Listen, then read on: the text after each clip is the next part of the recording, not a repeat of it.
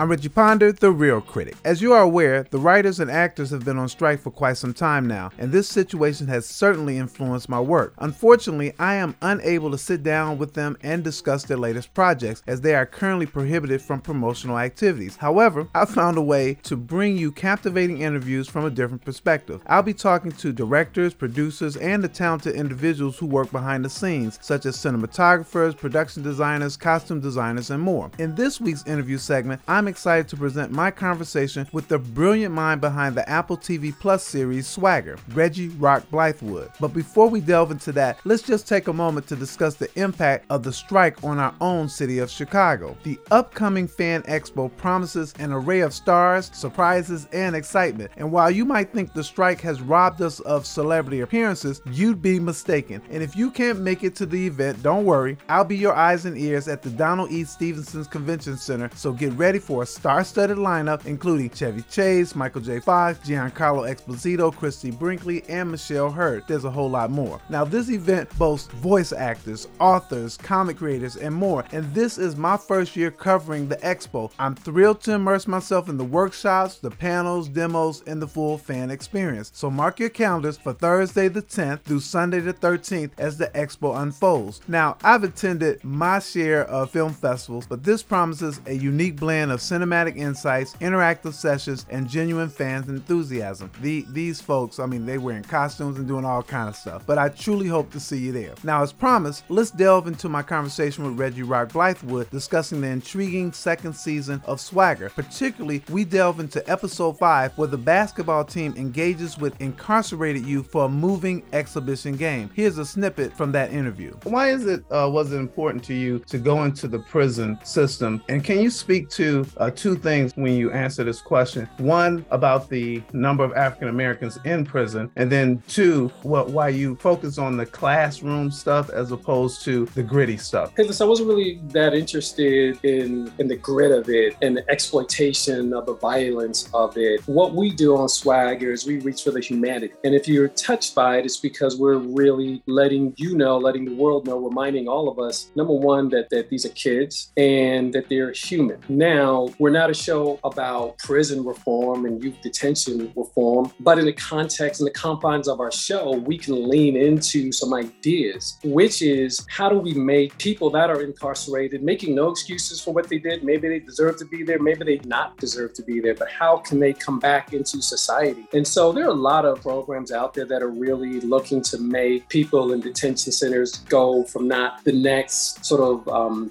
penal institution and into colleges. And, and so I was really moved by that idea and really moved by the idea that even if you were incarcerated, you still have a mind, you still have a soul, you still have a spirit. And really wanted to highlight that, really wanted to challenge our perspectives of whether or not someone who's incarcerated should be thrown away and dismissed and, and thought of as like people that do not deserve to still have a life. So that was a big part of it. The sort of like central question we raise in Swagger is how do we treat kids in this country and in the world? How do we treat kids? Like that is the foundation of our show. And so, you know, as we all say, like tomorrow's not promised, you know, I don't know, maybe there's a season three, maybe there's not, but we got this right here, right now. And so while we're here, we want to um, give you like an amazingly entertaining show, but we also want to challenge some perspectives. And particularly, um, we have so many of our youth incarcerated and no one's talking about. To hear more of my portion of the interview, you can go to reggieponder.com. To hear the full interview, you can go to the AFCA YouTube channel. I'm on Twitter, Instagram, and YouTube at The Reel Critic. That's R E E L. And I'll see you next time.